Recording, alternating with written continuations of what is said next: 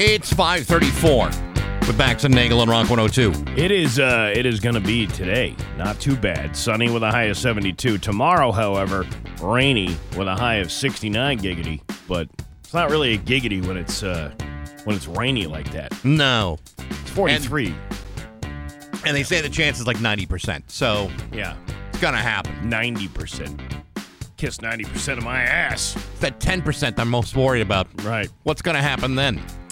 Man, what a show today. And by that, I mean, what kind of show are we going to do today? Well, we have uh Am I the uh Am I the A-hole? We'll do that today. I like that. And then uh maybe we'll do some unpopular opinions as well.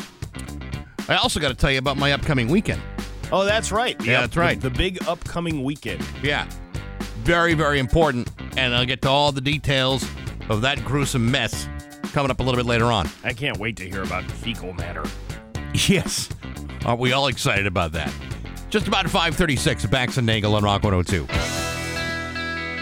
Like it's 551 and Jimi Hendrix with Bax and Nagel on Rock 102. Going to be uh, mostly sunny today with a high of 71. Tomorrow, not so nice. Rain showers throughout the day, high of 69 giggity. It's 43 in downtown Springfield. Hollywood Trash is brought to you by Aquapump, an expert on all water supply systems from the well to the pump and into the house. Somehow you still care about what's happening in Hollywood. So, from Tinseltown, 3,000 miles away, it's Steve Nagel's Hollywood Trash. All right. Well, uh, Angela Lansbury is dead. I I thought she died years ago. No, That was uh, one of those things that you think that she was so old that she died. 96. Yeah. Murder, She Wrote star Angela. Actually, I Lans- believe it's called Murder She Won't Ooh, because I she's like dead that. Ooh, at I the like age of 96. Oh, I bet you we could do like uh, the ghost stories. Like she could be, she could be writing murder scripts uh, from the afterlife. Yeah, that'd be great. Maybe she could, she could hunt down the people that have died. You know? That would be freaky. That On would her be first weird. day up, I don't know. Yeah, she died in her sleep early yesterday morning. She was less than a week away from her 97th birthday. She was also the voice of Mr. P- uh, I'm sorry, Miss, voice of Mrs. Potts in Disney's original Beauty and the Beast. Well, didn't she do? uh, She was in uh, She was in uh, broomsticks and yeah, yeah, yeah, uh, Bed uh, knobs and broom- broomsticks. That was the one I was thinking. Yeah, bed knobs and broomsticks. She was in a lot of stuff. Oh man, she was she was hot. She was so hot. Now, Why- when- well, I don't when- know. I mean, back mean- in the back in the '60s, no, but uh, now. I mean, what yeah. you may think is hot, I may not think is hot, but Uh, one man's trash is another man's come up, isn't it? yes, it is. Uh, here's some really, really disturbing news. Days of Our Lives, you know, it moved from NBC to Peacock streaming during Yes. the last month, and it dove straight into the gutter. Last Thursday's episode featured the first threesome in the history of daytime TV. Really? Yeah. If it matters to you, the characters involved were Allie Horton, Chanel Dupree, and the very lucky Alex Kiriakis. Those are all the grandchildren of all of the people boy. that watch. I was gonna say, I guess I'm out of out of the loop on that one. Those Greeks, man, you know? Well, the Kiriakis family has how like, to do it. yeah, I know, but the Kiriakis family has like a you know soul. Uh, my, my mother is spinning in her grave right now because this was her absolute favorite show, and she would have not stand for this at all. I'm not going to. Uh, uh, I, I'm not going to show any remorse for this, but I skipped classes in college To watch this. just to watch Days of Our Lives. Now that was uh like you were in college. That was uh was that when Adrienne and uh uh they went to uh Europe or something like that? I believe so. It was like the love story between oh yeah, Adrienne and Justin. Justin, that's what it Yes, was. that was Adrienne a- and Justin. That was a good one. I uh I was uh, I was home watching uh, Marlena get possessed by the devil.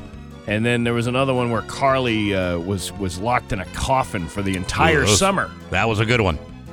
It's, it's kind of weird how it only lasted that summer season, and then Yeah. she was out by the time fall sweeps came in. Well, listen, they got another Yeah. storyline to, to work on.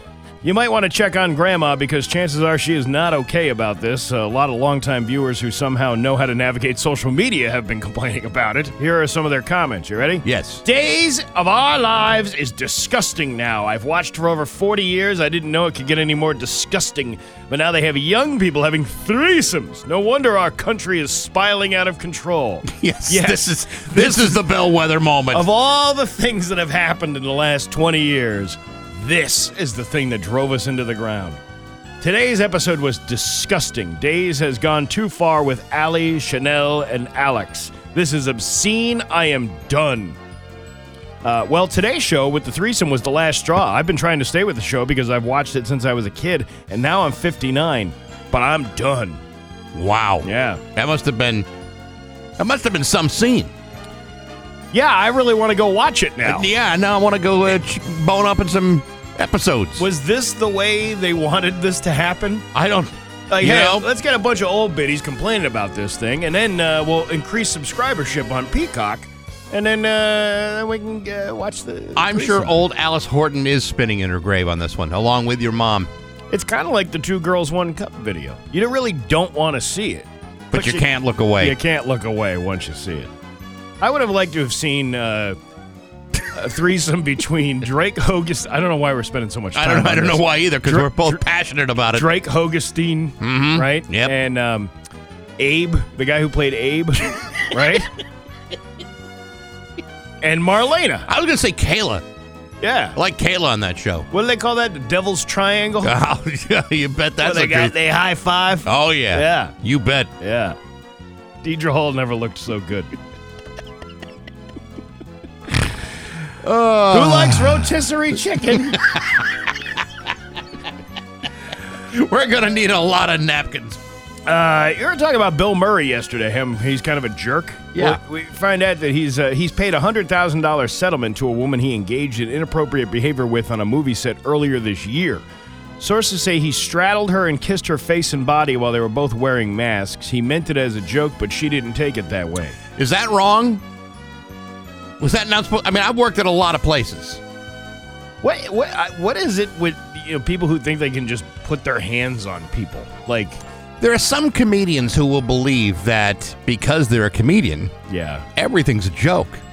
I don't like like, like when we go out to places and we meet people. Yeah. I, I'm very uncomfortable with like you know when I have to touch somebody for like a photo, like put my arm around them or something. Right. It's it's always weird. I don't Unless like it's someone you like, you know.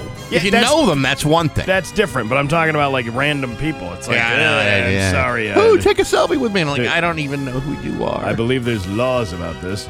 Marvel's Blade is being pushed back from November of 2023 to September of 2024. I know you were uh, hoping that would well, come good, out earlier. because I was I was busy up until then. that is uh, delaying the release of several other movies, including Deadpool 3 and Avengers Secret Wars. Oh, why? Because that's part of. Is the storyline connected to that somehow? I don't know. I- I don't understand how they do these these uh, superhero movies. Uh, let's see. BuzzFeed polled its fans to determine which celebrities would like to see as president. Turns out we'd like to see Dolly Parton, Tom Hanks, and Morgan Freeman in the White House. Would you Would you want to see that? I would like to have no celebrities in the White House. And uh, Kim Kardashian has hired security to protect her kids during the tense Kanye days ahead. Really? Yeah. Sure, I said something to say. Oh my God! The last time I had this much coverage was when Ray J turd burgled the mud lasagna and that sex tape you can purchase on YouPorn for thirty nine ninety five. Folks, that sounds a whole lot worse than it really is. Uh, Caitlin? I never had that down under with your mother, Chris Kim, but I once did some uphill gardening. I prodded God's blind spot. What are you trying to say? What I'm trying to say is I proton torpedoed the Stinky Star.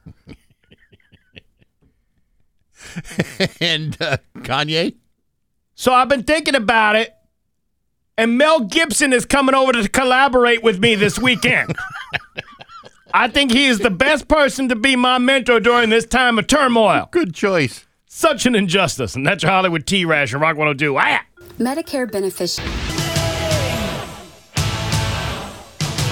Rock 102, Springfield's Classic Rock. It's 613 and Def Leppard with Bax and Nagel and Rock 102. Sunny and 71 today. Tomorrow, not so nice. Rainy with a high of 69 giggity. It's 43 in downtown Springfield. So there's a story yesterday that was on Mass Live Yeah. about uh, Yelp, and Yelp has just released apparently yesterday the uh, the best restaurants in New England. According according to Yelp reviews, the best restaurants uh, in New England. The, the number one restaurant is uh, the Jade Bun in South Kingstown, Rhode Island. Apparently, that place is supposed to be terrific. Now, if you if you believe Yelp reviews, you'd think, uh, okay, well, this must be a pretty exhaustive list, the top 100 best places there are. Mm-hmm. But then, if you scroll down, they have a list of uh, all the Massachusetts restaurants separated out. Yeah. The highest, uh, the highest one is in Chatham, uh, the Branches Grill and Cafe, placed number eight. So there are seven other restaurants better than that place. But then, as you look through the list and you try to pick out all the ones from Western Mass, it's a pretty thin list. Well, you got Lily's restaurant in Amherst. So that's a that's a Num- number that's a 12. that's a Chinese place, which I've never been to, but I would love to go because apparently, uh, I've been on this uh, uh, fixation Mm-hmm. lately. Like I'm like dying for uh, dumplings. Yeah. I'm di- we mentioned this yesterday. yeah, I'm I telling got- you, Peacock. Yes, I got a I got a notion for some dumplings. So there's a, so there's that place is Lily's and Amherst, Yeah. and the next one down is the Two Rivers Burrito in Westfield at number forty two. That's I've never little been there. Uh, It's delicious. It's, You been? it's really good. Yeah. Um, I just 42. That just seems a little low. It's real low. It's like a really good burrito place. Well, I'm sure it's a, ter- a Yeah. terrific burrito place, but then it's a Pita Pockets in Amherst at number 54. Mm-hmm. And then the first one in Springfield is number 66. Remember, it's a 100 it's a 100 restaurant list. Yeah. The Joy Bowl by uh, by Winnick. Okay. The Joy Bowl. Not that there's anything wrong with the Joy Bowl, but of the best right. restaurants in Springfield, got- that would not be the top of my list. You gotta you gotta uh, remember where you're getting this from. Yelp is one of those pay to play th- situations. If you pay them, they will not post the negative reviews as a featured thing. Yeah. If you don't pay Yelp, then they will take any negative. Re- so if somebody had a stick up their butt about you know your restaurant, they could just go on Yelp. If you didn't pay Yelp, they could go on Yelp and say this place sucks and worst place ever, and you know share that with all their friends. So And it's extortion. it is extortion. Yelp is a white trash soundboard, is what it is. You know, I don't know why we pay attention to to, to those things. Yeah, but I find myself going to it all the time because I'm always looking for another place to eat. Yeah, like something something different. I mean, I, uh, I I like the places that we go to, Yeah. but none of those places are on the list, and some of those are some Well, pretty, you but know. why do you need a list? Why do you need somebody else? How many reviews have you ever written for Yelp? one, and it was a complaint because I waited like 35 minutes for a salad. That's what I'm talking about. Most people that are going to go on there are either going to complain about it or they're going to they're a friend of the restaurant owner and going to write nice things. right. Well, see, I- that's why I always go for like the, the like the middle group. The middle. I never go for the top ones. I never go for the 5s Mm-hmm. I never go for the ones. Threes and fours. I want to see. Well, we talked that we took we we had that guy during now hear this uh, last week or a couple weeks ago talking about how to pick out a Chinese restaurant, and he was saying that you got to pick the one to three and a half stars because Americans complain about service all the time, but you're not going for the service; you're going for the food. And he had this whole formula of how you should pick a restaurant based on three and a half stars. Yeah, like you don't don't worry about the place whether it's uh, uncleanly or it's bad service. That's the place you're going to find the best food. Listen, uh, how many places have you been in that weren't really like on the up and up for the the health codes, but the wings were delicious. You know what I mean? Like you, you got A lot of times. It's like sep- It's like when uh, you're like Kanye West. You know, you got to separate the art from the artist. He's a very talented musician Yeah.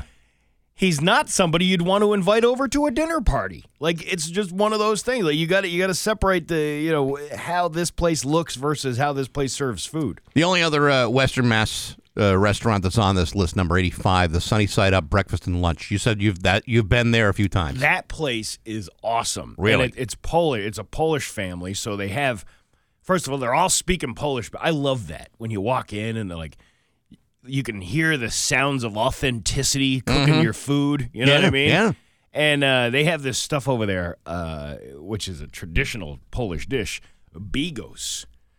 It's a Polish stew. It's like sauerkraut and tomatoes Uh-huh. and uh, uh, kielbasa Yeah. and, and pork Ooh, and pork. and pork. Yeah, it's it's delicious. Sounds fantastic. Yeah, but then they you can mix that with eggs too. Yeah. Like they have everything there. See, now, I mean, there are places that we go that that we love all the time, mm-hmm. and there are places that uh, that I haven't been in a while, but I, you know, I would think would be if you were going to put a, you know, compile a list of the best places in Western Mass.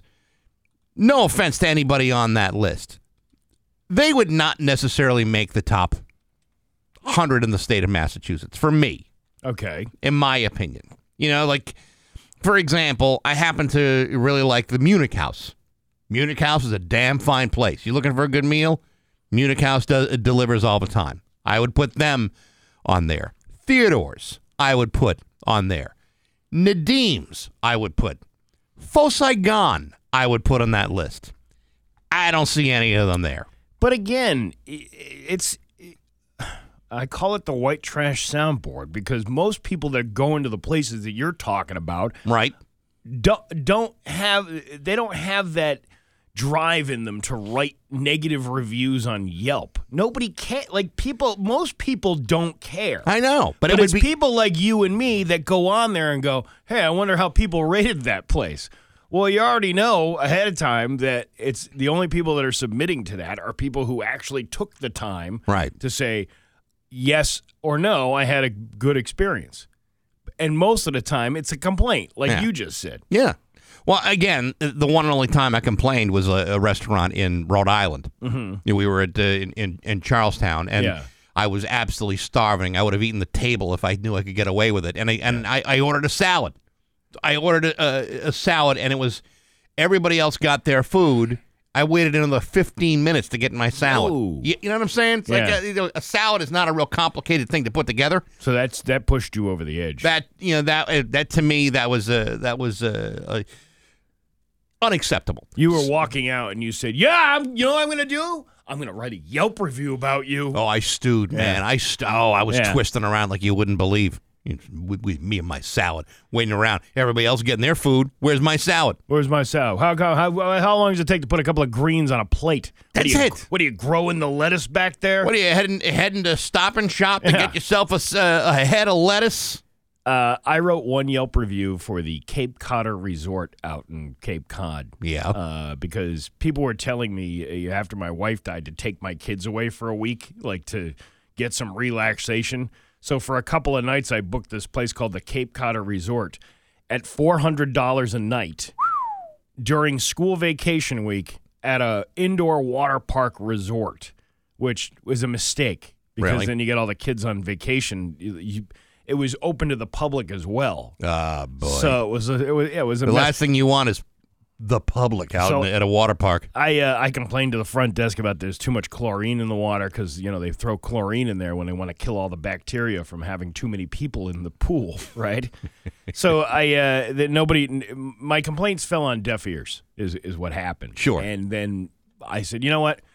I'm uh I'm grieving right now. I think this is the best time to write a Yelp review. See, this is what I'm getting at, Bax. this is what I'm getting at. You don't know who's writing it. Yeah. You don't know what kind of you know. Maybe they're pissed off about something else in their life, and they're saying, you know, I'm gonna I'm gonna take it out on this place. Well, it turned out at the end, I just said.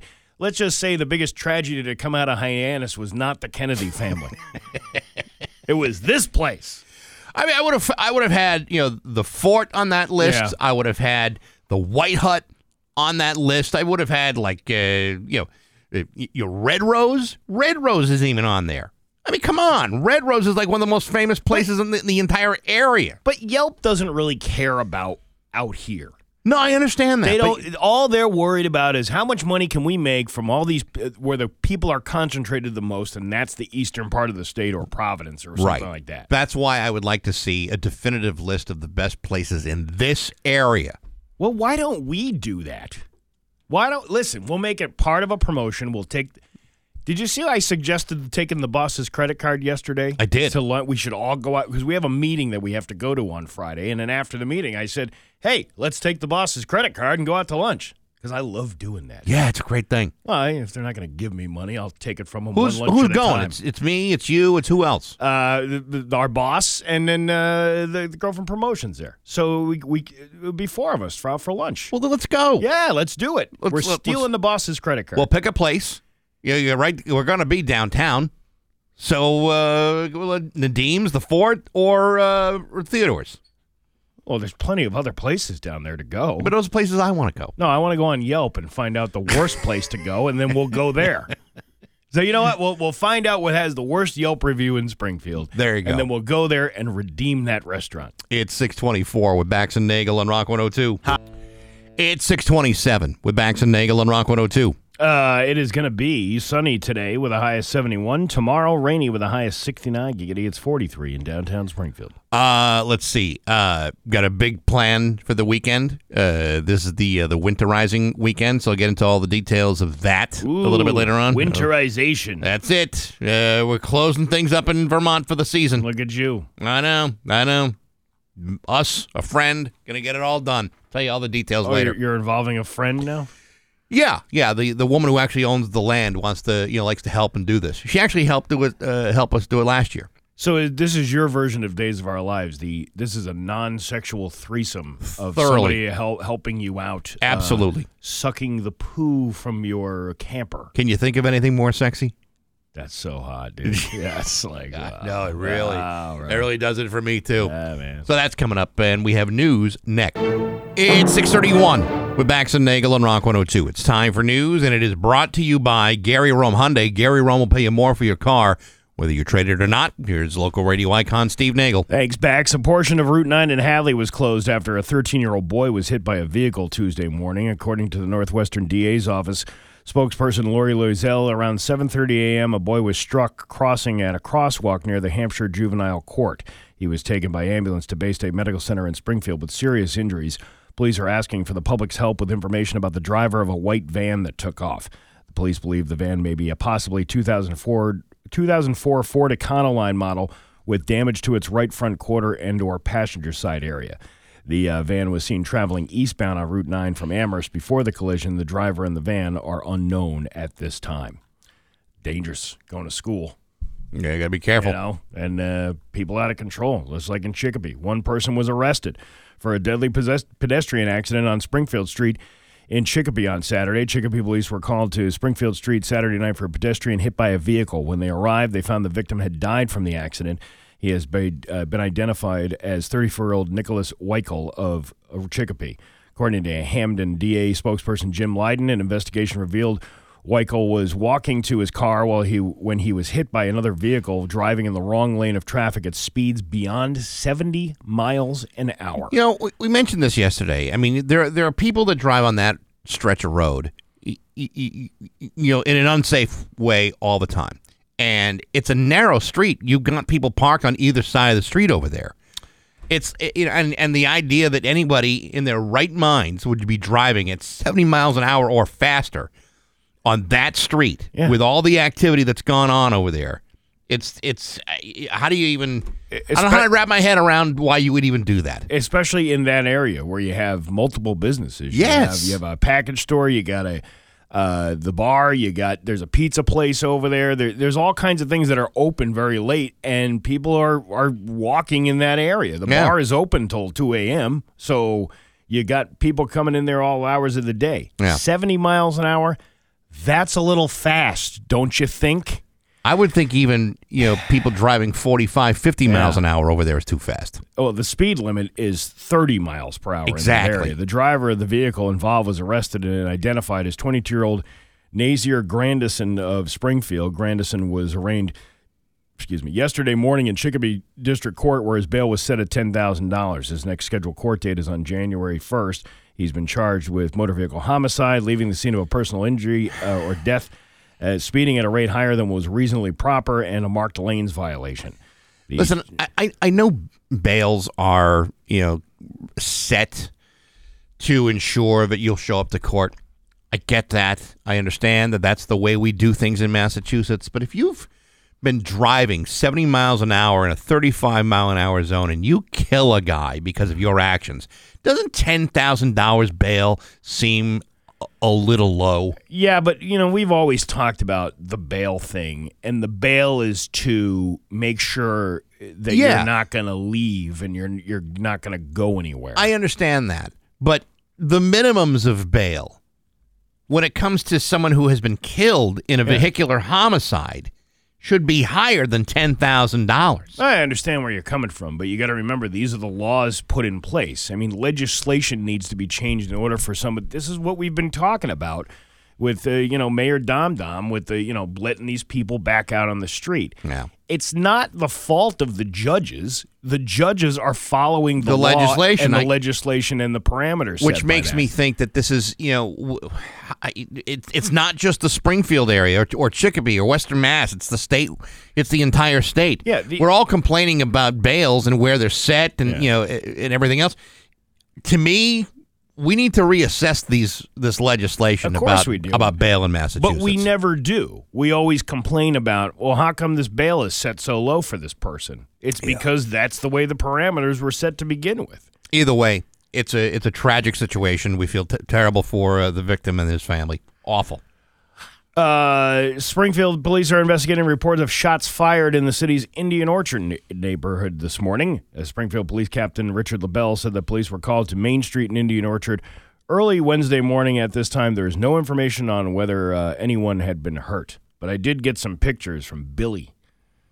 who's Billy Billy just uh, he's just looking for me to say happy birthday to him because uh, you know, and it was yesterday was his birthday. oh yeah and, yeah no uh, no we, had don't we don't do that we here don't Billy do birthday shout outs, uh, especially to old people. how old is he 60. Jesus, dude. Really? You're, Actually, you're still think I- going out of your way to to have you you know your birthday mentioned on a radio at sixty? Well, you know, well, his name is Billy. He's still like treating like he's, uh, you know, it's like people who have like nicknames. Like we- we've talked about this with Pat Oates. Right. The people who have nicknames like Buddy or Billy or Timmy or Tommy or or Chief or you know stuff like that. Right. Eh, come on, man. You're 60 years old. It's time to grow out of that whole moniker, don't you think? Steve, I've I've gone through my whole uh, professional career with a moniker, uh, a nickname, you know, shortened version of my Yeah, last name. Yeah, it's just a but shortened version of Yeah, your last name. It's right. not, when you when people say Baxi, that makes me uncomfortable. does it really? Yeah, I don't like to say that. Then, You're not required to, really. Bax is more of a adult formal way of saying your name, Yes, that's right. not Baxi. You're right. It's a far more sophisticated nickname than you know somebody else's. I used to work with a guy who used to call me Stevie all the time. I hated it. Stevie, Stevie, and he'd do it in that like uh, you know he had that like uh, Boston accent kind of thing. oh yeah. You know, that's that's like one of those South Boston things. I get uncomfortable when someone asserts a nickname that the person who assumes the nickname doesn't really want. Like, for example, if, if I'm making up a, uh, like if I called you Stevie, Yeah, but I knew you didn't want to be called Stevie, that would make me uncomfortable. Well, if I, don't- saw somebody else call you Stevie and I knew that bothered you, I would feel uncomfortable for you. I don't. It does like eh, I don't. It doesn't bother me. uh, Like whatever. People call me all kinds of things. Oh, I've heard them. Yeah. yeah. Uh, so it really doesn't bother me uh, for the most part. But I don't personally put myself out there to go. I want to be called Stevie, or I want to be called this Yeah. or that. This is, this is just my my keen sempa, uh, Yeah. sense of empathy, under you know, feeling your feels. Oh, thank you. Yeah, uh, it's- yeah, it's- yeah, that's the least I- you could do. It's how I roll, Steve. Can't be helped. The U.S. third largest railroad union rejected a deal with employers, now renewing the possibility of a strike that could cripple the economy. At this time, both sides have more than a month to reach a new agreement, but the longer it takes, the more likely a strike can happen, which would worsen the existing supply and demand issues. The unions were offered a five year contract with a 24% raise and $5,000 in bonuses. Over half the track maintenance workers were represented by the Brotherhood of Maintenance of Way Employees Divisions opposed this offer. The Brotherhood of Maintenance of Way Employees Division. Wow. That's a that's a that's a good union. mainly due to the lack of uh, paid time off after nearly one third of their jobs were eliminated in the past six years. Four other railroad unions did approve the agreement, including CSX, which they point out has tracks here in western Massachusetts. Really? Yeah. You know what? Uh, they have tracks all over the eastern half of the United States. And those tracks Yeah. sometimes head towards the central and western part of the United States. The National Carriers Conference Committee, which represents the country's freight railroads and national collective bargaining negotiations, said it was disappointed with the decision. The Brotherhood, the BMW, said uh, it agreed to delay any strike until five days after Congress reconvenes in mid November to allow time for additional Now negotiations. that's the BMW. That's not to be confused with BMW. right. Right. Okay. Just want to make sure. So uh, basically, because I have a, I have my brother. He's a he's a rail worker. He's a he's a train engineer. Sure. right? And I was talking to him about this, and he said the problem is we negotiated all this, like you know, this extra extra money, but they've raised the price of the health insurance so high that it really doesn't give you much of a raise. You're talking maybe one to three percent, which would have been in the normal contract anyway. Like the one to three percent would be you know, contingent upon whatever the original contract was Right. that was going to be in there. So then now they're jacking up the uh, price of the health care. And everyone was complaining about the uh, cost of living. Yeah, Yeah. Yeah. yeah. it's uh, it's it's not a good business to be in, like to be a worker in.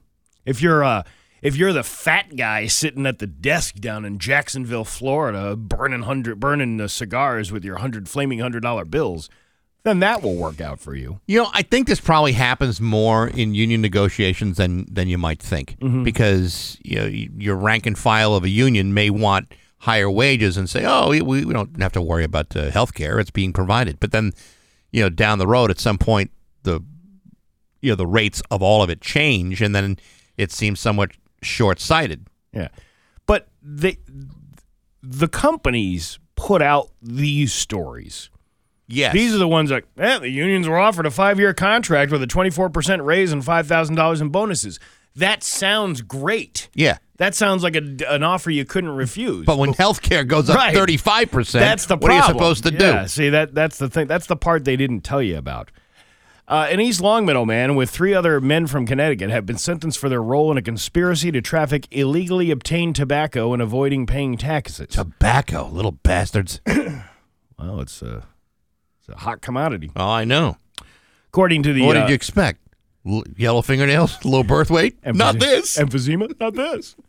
According to the office of uh, U.S. Attorney Rachael Rollins, uh, I believe that's Henry Rollins. Is uh, I don't believe there's any relation at all. you sure about that? Yes. 60 year old Ravender Aurora of East Longmeadow uh, pleaded guilty to one count of conspiracy to commit contraband smokeless tobacco trafficking and three counts of contraband smokeless tobacco trafficking, aiding and abetting. He was sentenced Friday in Springfield District Court to one year of probation with restitution to be determined at a later hearing. And then they list all the other people. It, what happened was in 2008, the four men owned or helped operate wholesale warehouse in Springfield in Connecticut that sold tobacco products to convenience stores, gas stations, and other businesses. Over four years, from 2008 to 2012, the men worked with Syed Boraki and uh, others to avoid paying a large amount of excise tax on the tobacco sold from the warehouse. Maybe I'm just being ignorant. Mm-hmm. Um, but who's still doing smokeless tobacco these days? There's a lot of people doing it. Really? I mean, I must be out of the loop. Well, I mean, when I was down in uh, like down in the Carolinas, there, Yeah. That's like the big thing because they're selling it to all the people that live in states that have higher taxes on it. There, there's like sleeves of those things, like the skulls and the, The, the red man's, yeah. the- yeah, right. red man and uh, Copenhagen. Oh yeah, that's good stuff. Yeah. But it's just like uh it just seems to be like a like a like a thing that's kind of passe. Like we've got like you don't see it as much anymore where the guys like you know you know dipping into his uh, his Skoal Bandits. I think, uh, I think it is. Uh, it happens a lot more than you think. It, obviously it is. Yeah. Obviously. It's still a pretty prominent. What about snuff? Do anyone does snuff anymore? I know a guy who does that. Really? I couldn't believe that he was doing it when he told me he was doing it. He's like, I'm like, I, th- I was like, "Oh, like chew." Like first, I thought it was like saying "chew" or something, and he's like, "No, no, no. It's like you put this on your, you put it on the little like Yeah. ball of your finger or your thumb, and then you put it up to your nose and sniff it like you're doing meth." I think I tried it in high school once, and I felt like my face was about to fall off was and on, say, and on I- fire. And I, just said, I'll never do this again. I remember trying it when I was a kid and, and thinking like, "Oh my god, this stuff is like making my throat." Because you had, you know, you, everybody, anybody who tries that eventually swallows it by accident. Of course they do. and it was like I had like the worst heartburn. I felt like I was gonna throw up. It was, uh, it was gross. yeah. Disgusting. Oh, this guy's, uh, this guy's still doing it. Amazing. Mm-hmm. Your uh, Pioneer Valley forecast today, it is going to be uh, mostly sunny with a high of 71 tomorrow, rainy with a high of 69 giggity. It's 43 right now in downtown Springfield. I'm Steve Nagel, and that's the news on Rock 102. Aw, yeah. Rock 102 Springfield's Classic Rock at 651 and The Who with Bax and Nagel and Rock 102. Sunny with a high of 71 today, rainy with a high of 69 giggity tomorrow. It's 43 in downtown Springfield. Rock 102's Pro Picks Pool is underway at rock102.com. It's your call football. Weekly winners score a $50 gift certificate to Geo's Pizzeria in Hampden. Pizza the way you like it, and the overall season winner gets a $500 cash card courtesy of Nor'easter Organic Life Hydroponics. Check the stats, go with your gut, and play Rock 102's Pro Picks Pool from Nor'easter Organic Life Hydroponics and Rock 102. Springfield's Classic Rock is just looking at, uh, at the standings right now. Mm-hmm. And uh, right now, Pat Kelly and I are almost neck and neck. What am I, zero? What am I, the last one? Uh, I'm not even on the list. You're not I? even. You're not really even on the uh, on the list. But uh, he's got uh, 47 uh, correct picks. I got 46. We're like neck and neck. Oh, look at that. Look Yeah. at that. How about that? For a little guy, he's got a lot of, you know, He's got something. he's got spunk. Yeah, I don't like spunk. There's uh there's three guys who uh who have got 54 correct picks so far. So I don't know, know, we'll see how we'll see how that goes. We're not that far away from them. So we'll see. We will see. Because Yes. frankly, I would like to get that $500 cash card. Yes, we will. Um, I'm just reading this article about Barney and Friends. Remember that? Uh, remember that great show? Did your kids watch that one? Barney. They uh, Were they, they, too old for that? They were a little too old. You know what? I think by the time my kids were around, uh, Barney had kind of faded out. yeah, it was. That was more of a like a mid '90s thing or a '90s thing. Yes. Uh, for the all. I remember my niece, who's now 30, watching that uh, that show constantly. My sis, my sister taught me the good way to parenting. She was like that Netflix before Netflix came along. Yeah. You just pop in that Barney video with like 20 episodes on it and walk away. That's it. Kids Now- just be mesmerized. kids today, it's the uh, it's the uh, the baby shark. oh That's- yeah, that's what they're into now. That's the big. Well, maybe they'll have an article like this. Uh, you know, in 30 years from now, there is a there's a there's a docu series on on Peacock uh, called "I Love You, You Hate Me." The docu series explores how throughout the 90s and early 2000s. Barney turned into a cultural punching bag, the subject of disdain from adults and derision from kids uh, desperate to disavow their childhood childish pastimes. He was the Jar Jar Binks of kids' TV. So true. Uh, School age kids added violent lyrics to the Barney and Friends theme song. NBA great Charles Barkley beat up Barney in a Saturday Night Live sketch. Urban legends about the character's dark secrets sprung up. The internet gave rise to new genres of anti Barney humor that freely mixed winking irony with seemingly real rage. I saw a story on this on uh, some new some news story about this, and they talked to the guy that was the voice of Barney, Yeah. and this guy would like receive death threats. Yeah. and uh, you know, people would say, "I'm going to come and get your family," and and and uh, like like legitimate threats. It's like, you know, at, at what point do you say, "Listen, I'm the voice of a purple dinosaur that most people can't stand. There must be other job opportunities waiting for me anywhere," and yet, guy uh, made serious bank. He did make serious. he made bank. good, he made good money being the voice of that uh, of that of that dinosaur. He also didn't like the threats, though. No, but uh, you know, if the money's good enough, you very easy to turn your back on the threats. Um, yeah, I, I remember Barney was pretty much the punching bag as the uh, the butt of a lot of jokes. Yeah, pop culture icon. You know, there's, Yeah. there's going to be some people that love you, and there's going to be a lot of people that hate you too. and yet those kids on that TV show all seem to love the guy. Well, they were paid to do that. Oh, yeah, well, but you know, they they faked it pretty good. Did they? I guess. I don't know. They seemed like they were into it. Well, they seem they seem thrilled to be hanging out with a guy in a suit. I it, it- like we live in this era now where all of the things that were were sacred or or you know um how do I put that uh, that that we embraced when we were Yeah. children that were like oh this is sunny and happy are now being dissected by docu series on Hulu's and Netflix. I'm way Listen, last week you did a story about Velma being gay. Right. Like, it's like, you know, I got through my childhood not really worrying about her sexuality because she's a cartoon character. But but even like the, the Jennette McCurdy who was on that iCarly show, Yeah. she wrote she just wrote this whole thing, and uh, I'm actually reading it right now. It's it's called "I'm Glad My Mom Is Dead." It talks about her struggles, like how these kids were basically f- enforced slave labor by their parents and TV producers, and then kind of turn them into adults at the age of 12 or 13 years old. There's some Yeah. booze. There's, you know, and, and Hollywood's getting away with it. So that story about Barney that I was talking about, they mentioned the fact that uh, Selena Gomez and Demi Lovato were on that show.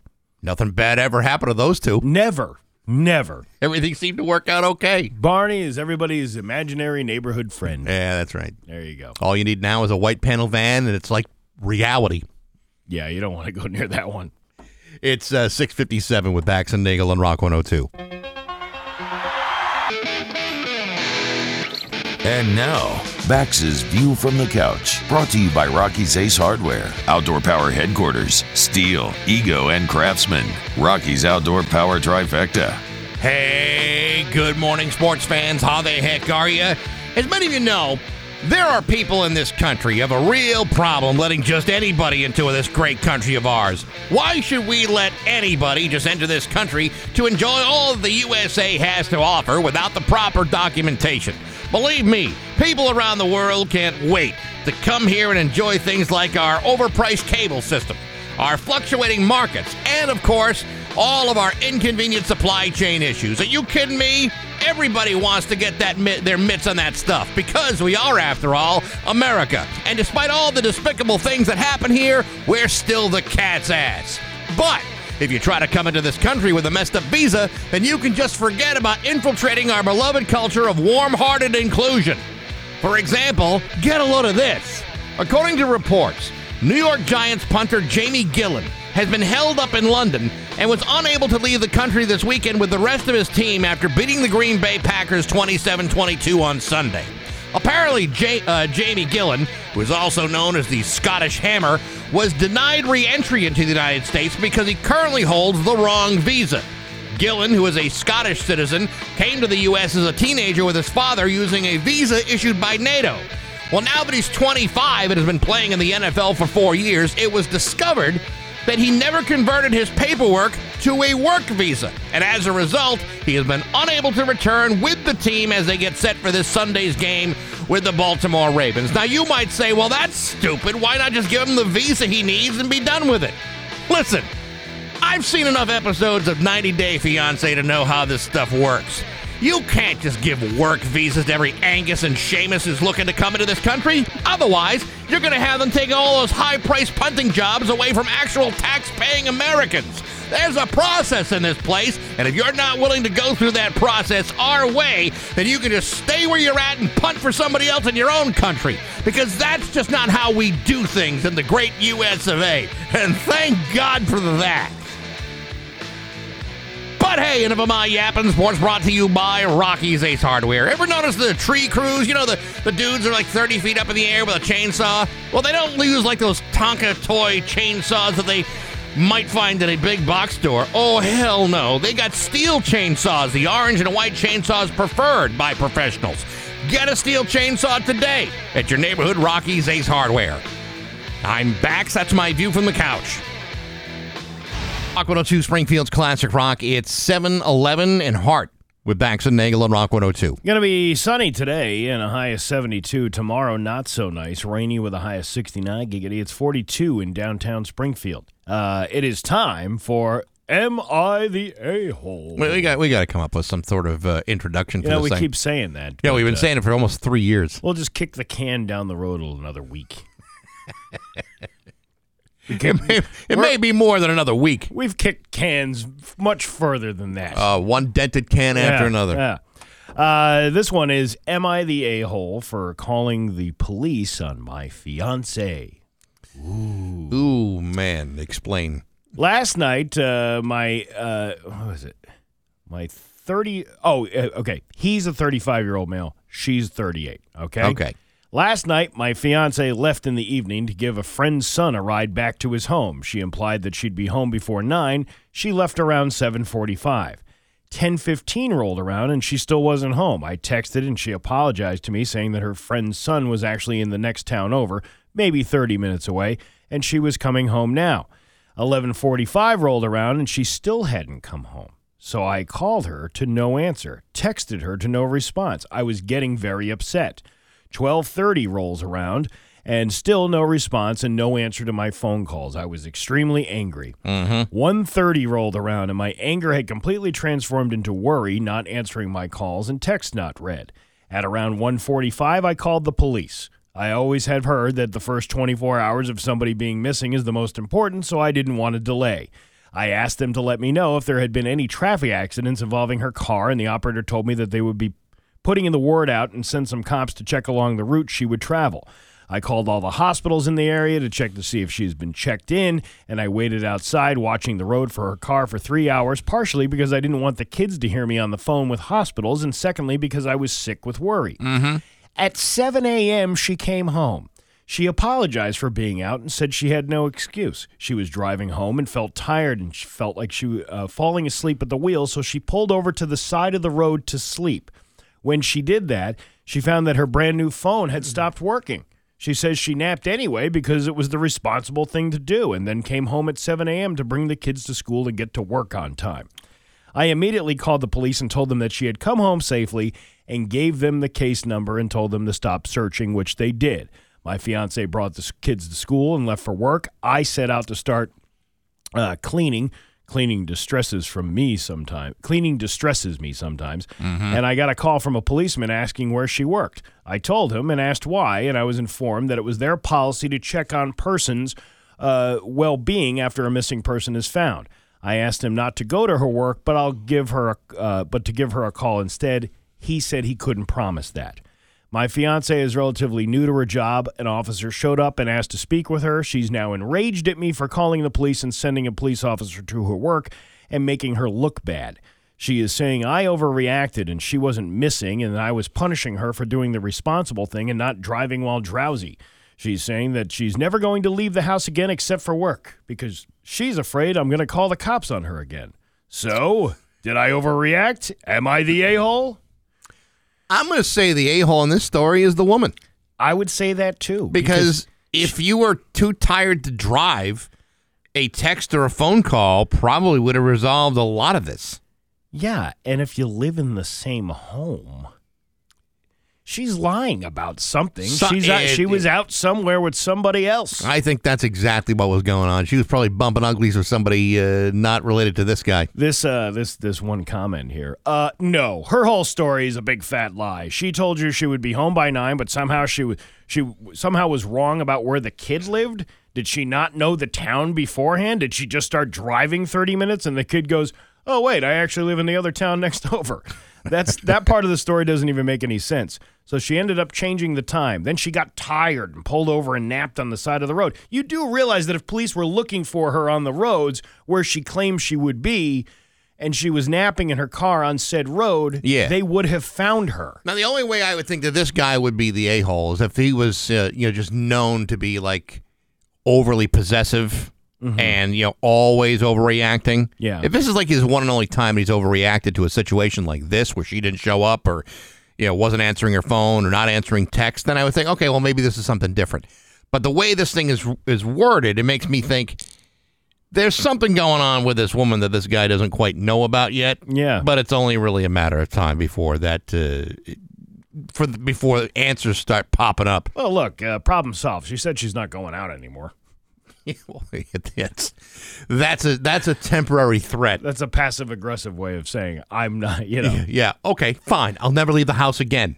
Uh, so there you go. That's that lady. Interesting. She's uh, I think she's Maybe who is she sleeping in the car with? That's what you want to know. Uh, You know, could be. Uh, And why was she so tired to begin with? What was exhausting her? yeah, why would you offer to take somebody home if you were so tired? Wouldn't you say to the fiance, "Hey, look, uh, I'm tired. Can you just take this kid home?" Yeah, sure, no problem. That would have solved a Well, that's. I think something's something's going on there. Uh, you ready for another one? Sure. Am I the a hole Yes. for using? Well, yeah, for using a spray bottle to train my nephew. My nephew is a rainbow baby. My sister had a lot of trouble conceiving, and he was kind of a miracle. She was 42 when she finally managed to give birth. She was on bed rest for the last three months of her pregnancy. Yada yada yada. My nephew is now six, and while I love him, he is a monster. He throws tantrums when things don't go his way. He screams if he loses playing a game. He refuses to understand why he can't ride my seven-year-old Saint Bernard. And he thinks my he thinks any food is his. My husband is diabetic and he loves cookies. I found a bakery that makes amazing sugar-free cookies, but they're expensive. I budget for them because my husband deserves his treats when he gets home from work. My sister was visiting and my nephew was running around like a squirrel. He tripped and started crying, so my sister picked him up. He saw the cookie container on the counter and started asking for some. I said no, they were special cookies for his uncle. I offered him a regular cookie or some fruit, but he got all upset and he, that he was being denied. My mm-hmm. sister asked him if I could ple- if he could please have a cookie. I relented and gave him one. He took a bite, said it was yucky, threw it on the ground, and I got very upset. A little while later, he came back in and asked for another cookie, and I said no. And my sister said, just give him one. I told her no. He wasted the last one, or the last one. He started screaming that he wanted a cookie. I stood my ground. He eventually went away. The next time he came, he didn't ask. He just went for the container. I grabbed the spray bottle I used to keep the cat off the counter. I gave him a couple of squirts and said, no. He got startled and ran away. My Yeah. sister said her son isn't an animal to be reprimanded with water. The next time he came into the kitchen, I put my hand on the spray bottle and he didn't even look at the counter. He just walked away. My sister called my parents to tell on me for treating her child like that. They're mad at me for not giving in to the poor little baby. Uh, I believe the a hole in this situation is this woman's sister Yeah. because I don't think this kid's ever heard no a day in his life. Well, that's what it is. But but look at the great training method she just came up with. All she needed to do was spray him once, Yeah. and now he just sees the bottle, she puts her hand on it, and he walks away. Okay, but but but see the the uh, the responsibility for for disciplining their kid and telling them uh, what they can and cannot do falls on the parent, not on the aunt of the child. So if you're going to point at who is the a hole here, mm-hmm. it's the one that's raising the kid who thinks he can do whatever he wants because he's in control. The only way to stop that, of course, is to assert yourself as a parent and say, no. Like during times when it's okay to say no. You Yeah. can say no to your kids. You make it sound so easy.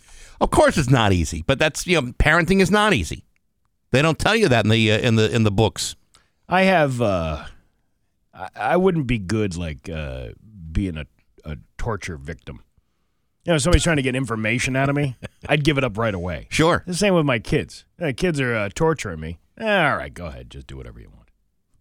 See, but that but that's not good Yeah. for the kids as they get older because all of a sudden they'll feel entitled to everything. Oh, come on. Uh, you know. Oh yeah, you want a martini? Yeah, go ahead, make it yourself. I'm not making it for you. But dad, I'm 9. Well, that's okay. You got to learn how to mix mix fact- drinks In fact, make two. Make one for your dad. um, but yeah, I, I would say the sister is probably uh, the jerk here. I mean, the, the kid sounds like a jerk too, but I don't want to point fingers at the kid because the it's kid- usually not the kid's fault that he's uh, But the kid, an annoying little bastard. the kid doesn't realize he's a jerk.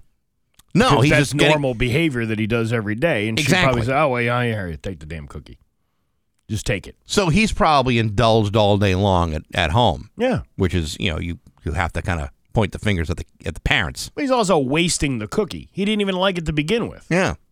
Yeah, she was nice enough to give him one cookie, which is and one is enough for anyone. I don't know if you ever noticed this in uh, whether it's your kids or uh, other kids, but at certain stages in their lives, it's like a control and dominance type of thing. Like like there's certain s- stages in a kid's life where they're trying to figure out, you know, what's my place here? Am, am I in control or am I not in control? And it's like you know everything from like uh, like like toilet training is kind of like that. If your kid doesn't want to use the, the the potty the first time or for a few months, it's because they are in a power struggle with Yeah. the parents. You know, I'll show them. I'll keep you know messing myself rather than using the potty, even if even if there's a reward at the end of it. Yeah. You know, it's like uh, kids don't respond that way, and it's just the, their way. It's it's a stage of development. But if you're not going to set parameters around these stages of development, this is what winds up happening with your kids. My kids figured that potty training uh, uh, thing out pretty quickly as far as the reward system goes. Yeah, You know, like, oh, okay, well, if you uh, if you go to the potty, even if you just you know uh, you know like you're gonna go, you, you can get a you can get a treat out of the basket. right. Oh, they, my daughter learned very quickly, like, hey, if I just go in there and just sit down, I attempted. Time for the treat. That's it. Yeah, you can't win in that situation. No, you can't. No. Uh, that reward thing doesn't uh, doesn't really work. I mean, it was a successful, uh, you know, potty training uh, method, but it also teaches manipulation. Well, that's And- exactly yeah, what and I'm getting and at. how you that's can a, do it. That's Yeah. a that's a basic power struggle.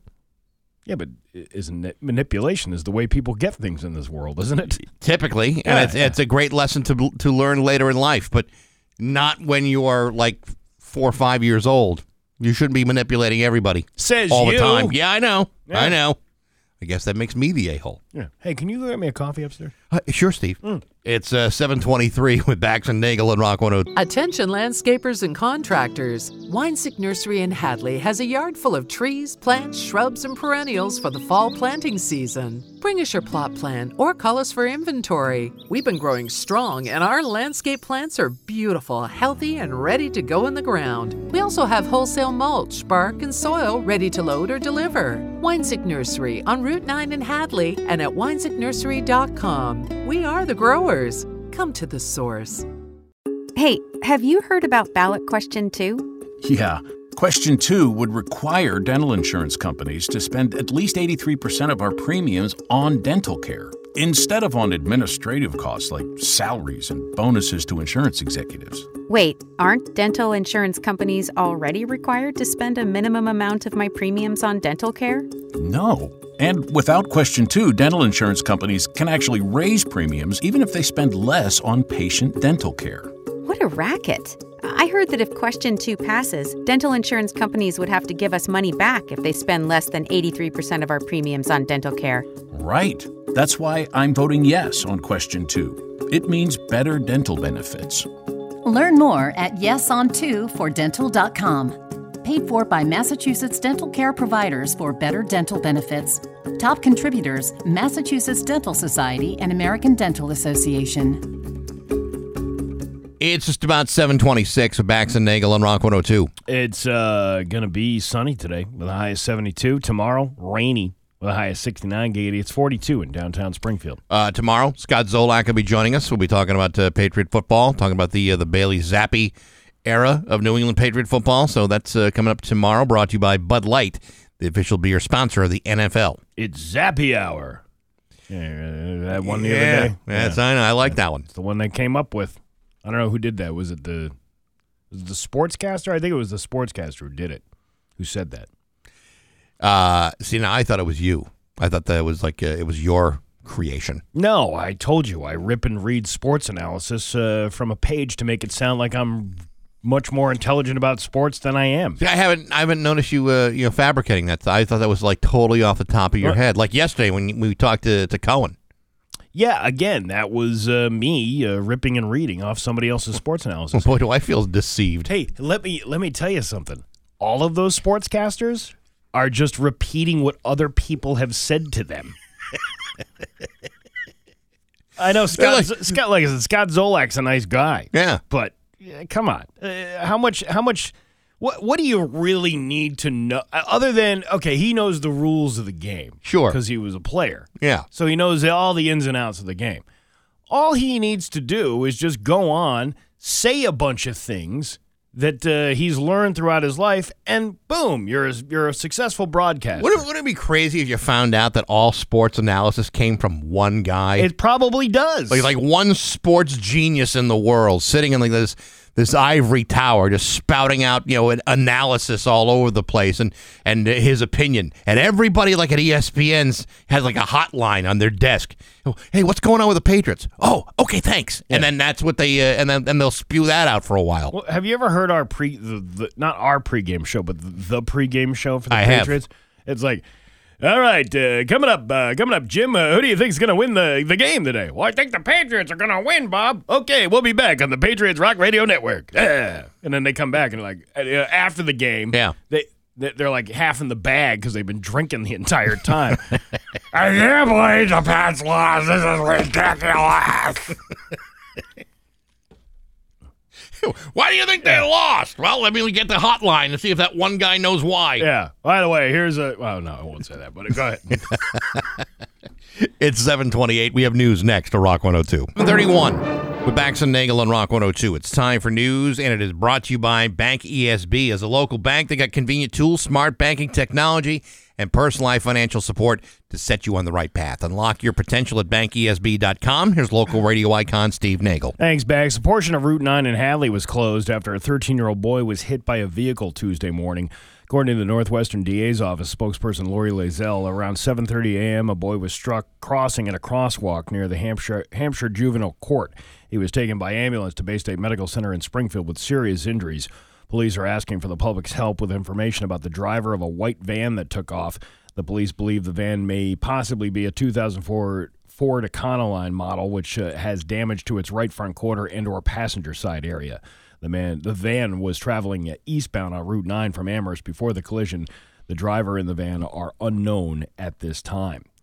One person was arrested after a deadly accident uh, involving a pedestrian on Springfield Street in Chicopee on Saturday. Chicopee police, Chicopee police were called to Springfield Street Saturday night for a pedestrian hit by a vehicle. When they arrived, they found the victim had died from the accident. He has been identified as 34 year old Nicholas Weichel of Chicopee. According to Hampden DA spokesperson Jim Leydon, an investigation revealed Weichel was walking to his car when he was hit by another vehicle driving in the wrong lane of traffic at speeds beyond 70 miles per hour. The speed limit on Springfield Street in Chicopee is 30 miles per hour. The driver of the vehicle involved was arrested and identified as 22 year old Nazier Grandison of Springfield. Grandison was arraigned Tuesday morning in Chicopee District Court, where his bail was set at $10,000. I asked last hour uh, about that bail. 10000 seems to be uh, kind of low for a guy who is not only driving recklessly on a very busy, largely residential street, but also uh, is being accused of vehicular homicide as a result of it. $10,000. He's only required to pay 10% of that before he can just, like, you know, walk out and do it again. Yeah. That's a thousand dollars. Um, To be honest, uh, that's a little low. I think. Well, you know, we talked again last hour about this. These these bail amounts are are part of the legislation. You need the legislation to be changed in order for bail amounts to be set differently. And you know, I mean with inflation and things like that, doesn't the like fees and court fees and bails and all that stuff get set eventually? Um, like doesn't it become proportional? You know, five thousand dollars bail today is a lot I- I cheaper don't- than five thousand dollars bail twenty years ago. I don't know. I, kn- I know that there's only so much that certain judges can do when it comes to bail and sentencing and things like that. But it just seems to me that if you got a guy who is accused of what he's being accused here, again, you know, is innocent be- until proven guilty. But if he is guilty of this or found guilty, uh, it's a really serious charge Yeah. against him. Uh, you know, vehicular homicide, driving, you know, you know, forty miles an hour over the speed limit, or maybe even faster. Um, you know, to me, I think our legislators in this area need to kind of step up and reconsider what the laws are here in the state because I don't think this process is working at all. If a guy like this is being uh, held on ten thousand dollars bail and he killed somebody because he was driving like an idiot, Right. A uh, West Springfield man has been sentenced to prison in Springfield District Court Tuesday for embezzling more than $1.4 million from a business in Chicopee. Uh, according to the U.S. Uh, Office of U.S. Attorney Rachael Rollins, which I believe is Henry's sister. it is not. A seven- sister. 70-year-old Gerald Burke of West Springfield was sentenced to 31 months in prison with three years of supervised release. He was also ordered to pay restitution to the victims as well as the IRS. Burke pleaded guilty to eight counts of mail fraud and three counts of filing a false tax return in April. Burke employed uh, was employed by a privately owned metal stamping company in Chicopee and was in charge of the company's finances, which included direct payroll and signing checks on behalf of the company. Ah, there's your mistake. There you go. let one guy be in charge of all the checks. Ooh, I can write whatever I want. You know, embezzlement sounds so great on paper, but it almost always ends badly. It ends badly because I think people get too greedy. I bet you because there's obviously a threshold that somebody said, "Hey, wait a minute, we're missing 1.4 million dollars." I mean, if you're taking like a like a couple of pens from the uh, from the office supply closet, you know, no one's probably going to notice the pens. But if you're taking how much, 1.4 million or whatever it is, yeah, yeah, one- at some point someone's going to stumble across that uh, dispa- that disparity, and there can probably only be like a handful of people capable of pinching that kind of money. Yeah, but if you take uh, if you take a couple of bucks at a time, nobody's going to notice. But then you get too greedy, and then you want, oh, you know what? I'm going to write myself a check for ten thousand for the weekend. I'm going away to the, uh, I'm going to the Berkshires. Right. I need ten thousand dollars. I'm going to go to the Cranwell Yeah. and get a get a massage and uh, You know, anytime we anytime we've had a former employee here, uh, you know, take something from the prize closet and, Yeah. and not let and not tell anybody, yeah, we've usually found out. It's not that hard. or selling gift cards, of, uh, Whatever the char- whatever the whatever it may be, playing with iPods. whatever it may be, you will be found. This is like this place is like Fort Knox over here. A uh, UMass cricket team was the victim of a reported armed robbery during their Monday evening practice at a park in Dorchester. What is cricket again? Which one's that? Cricket is the one that's uh, similar to baseball, but not really. Okay, so it's, It's actually more boring than I- baseball. I was going to say it's a sport nobody really watches. That's right. Yes. Authorities did not specify which UMass campus the cricket team was from. Oh, there's multiple ones. Yes. Do they have a league of cricket uh, cricket teams? Well, it's NCAA cricket uh, championships. I bet you there's uh there's something going on with that, right? There's probably some sort of tournament, cricket tournament. You know, uh, yesterday I'm out at uh, what is it, Nonotuck Park in Easthampton. Is that Okay. nice? Yeah, I think that's how you. Nonotuck, uh, whatever. That the park in Easthampton, the big park. Uh, watching the cross country race for for my kid's school, Sure. And, there was these people in the courts. They were playing um, pickleball. Oh yeah, yeah. What? What's that? That's like that is the fastest growing sport in America. It's like badminton and ping pong.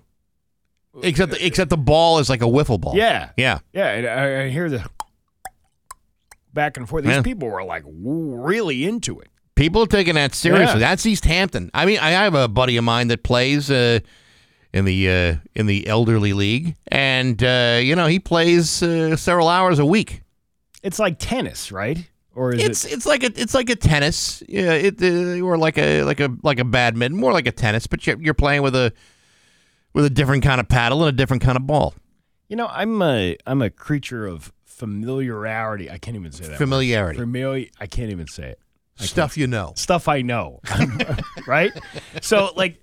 When, when I sit down, like we play a board game with the kids, right? Yeah. I like to pick something I know how to play because whenever we get a new game in the house, it's like the rules are ridiculous. You, you, you're trying to figure out, uh, you know, who, which person gets moved up uh, further on the board, which person, you know, and there's all these little loopholes or where you can win the game. Right. I don't like that.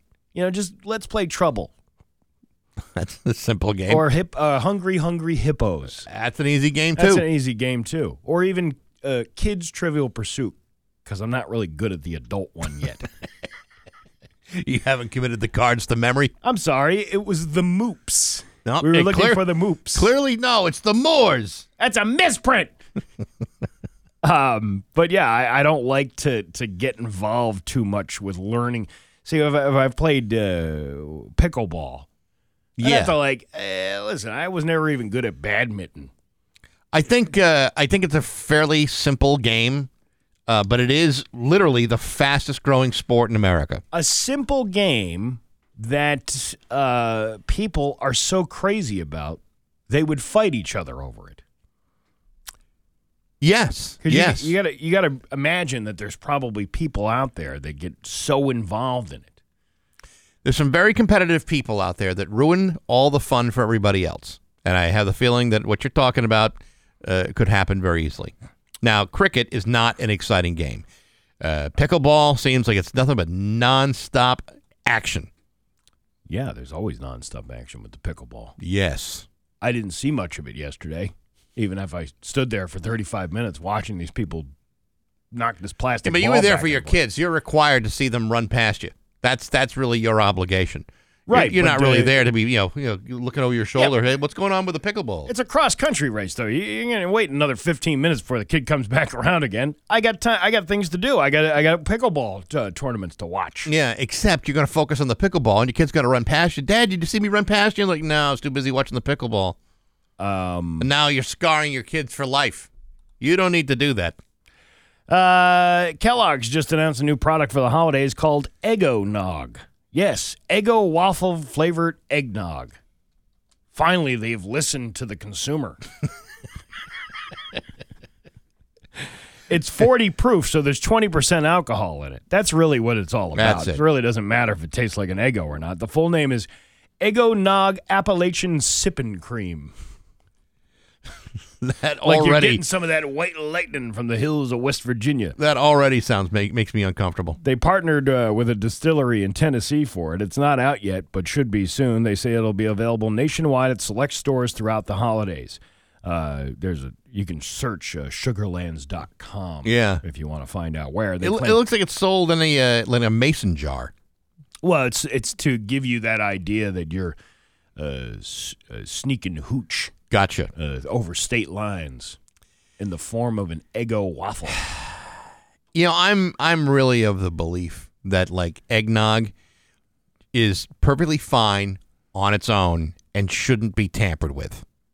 But yet, now you got the eggo nog. I've seen the pumpkin spice nog. I've seen many different flavors of eggnog. Eggnog is fine on its own. It doesn't need any more help. Uh, they claim they came up with it after they found out lots of parents eat Eggo waffles at nights after their kids are asleep. That's They a do? thing? Th- yeah. Is it- I've I listen. What'd they do? Interview a bunch of people who smoke weed before they go to bed? Oh man, an Eggo would taste really good right now. I've got such a serious Jones for an eggo. Yeah. Too lazy to make a waffle on my own. I'm guessing uh, it was one of those uh, creative meetings they had at the uh, the Eggo factory. All right, who's got a good idea? How about Eggo Nog? Art, you're promoted. There are no bad ideas in this brainstorming session, and Johnson, I like your I, I like the way you think. And and I would have said uh, I my my idea would have been rejected. What will that be? Leg nog.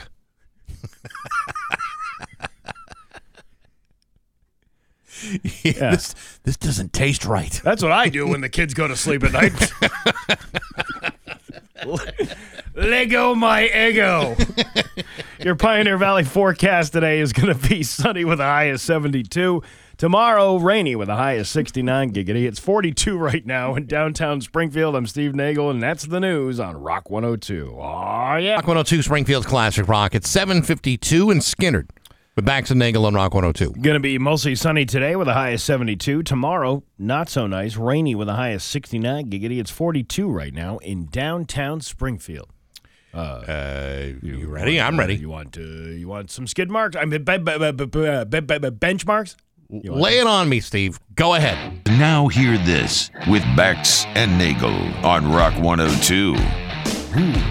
I anticipated that sounder all morning long.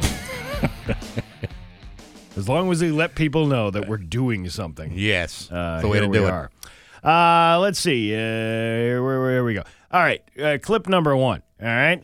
This is a a fun moment in the middle of a literal disaster last week. Volunteers near Fort Myers, Florida, who were helping to clean up after Hurricane Ian, began playing a piano that had washed up.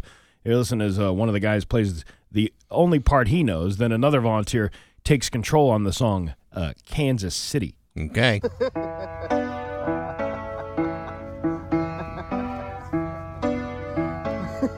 He only knows one song. Come on, play it, play it, please.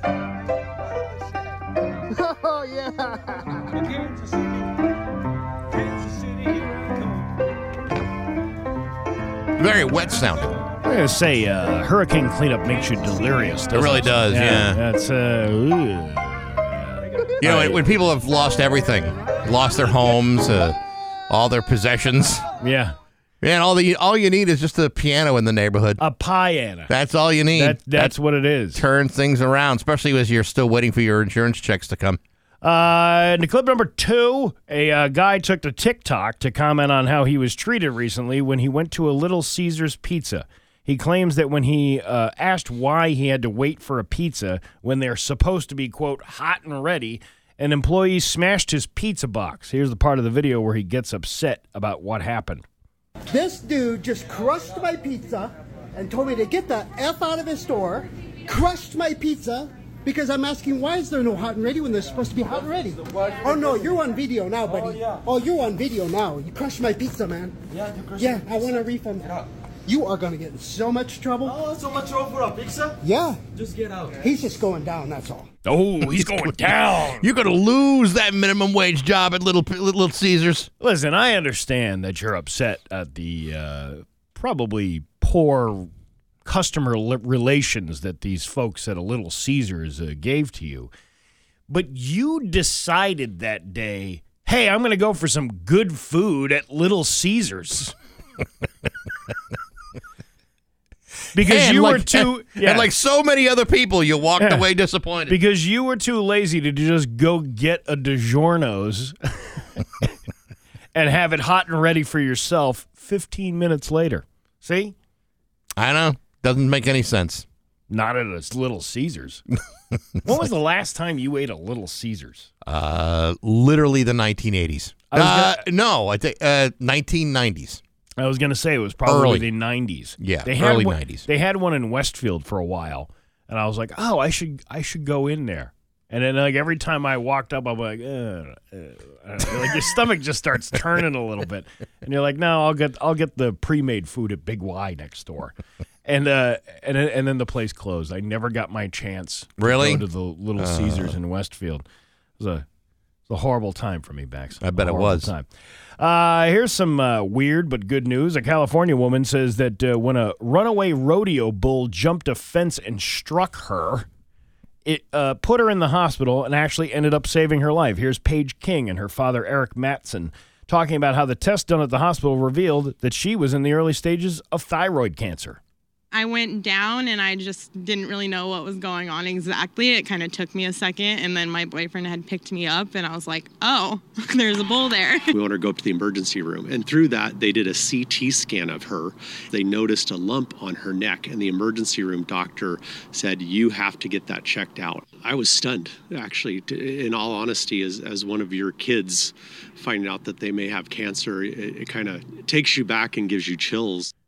It's kind of a odd way of finding things out, but doesn't you, you that know what? happens from time to time. It happens a lot. It Yeah. happens uh, quite a bit. I remember a guy who was, uh, uh, I don't want to reveal too much information about it, but he was a guy who was a truck driver and uh, he was delivering stuff.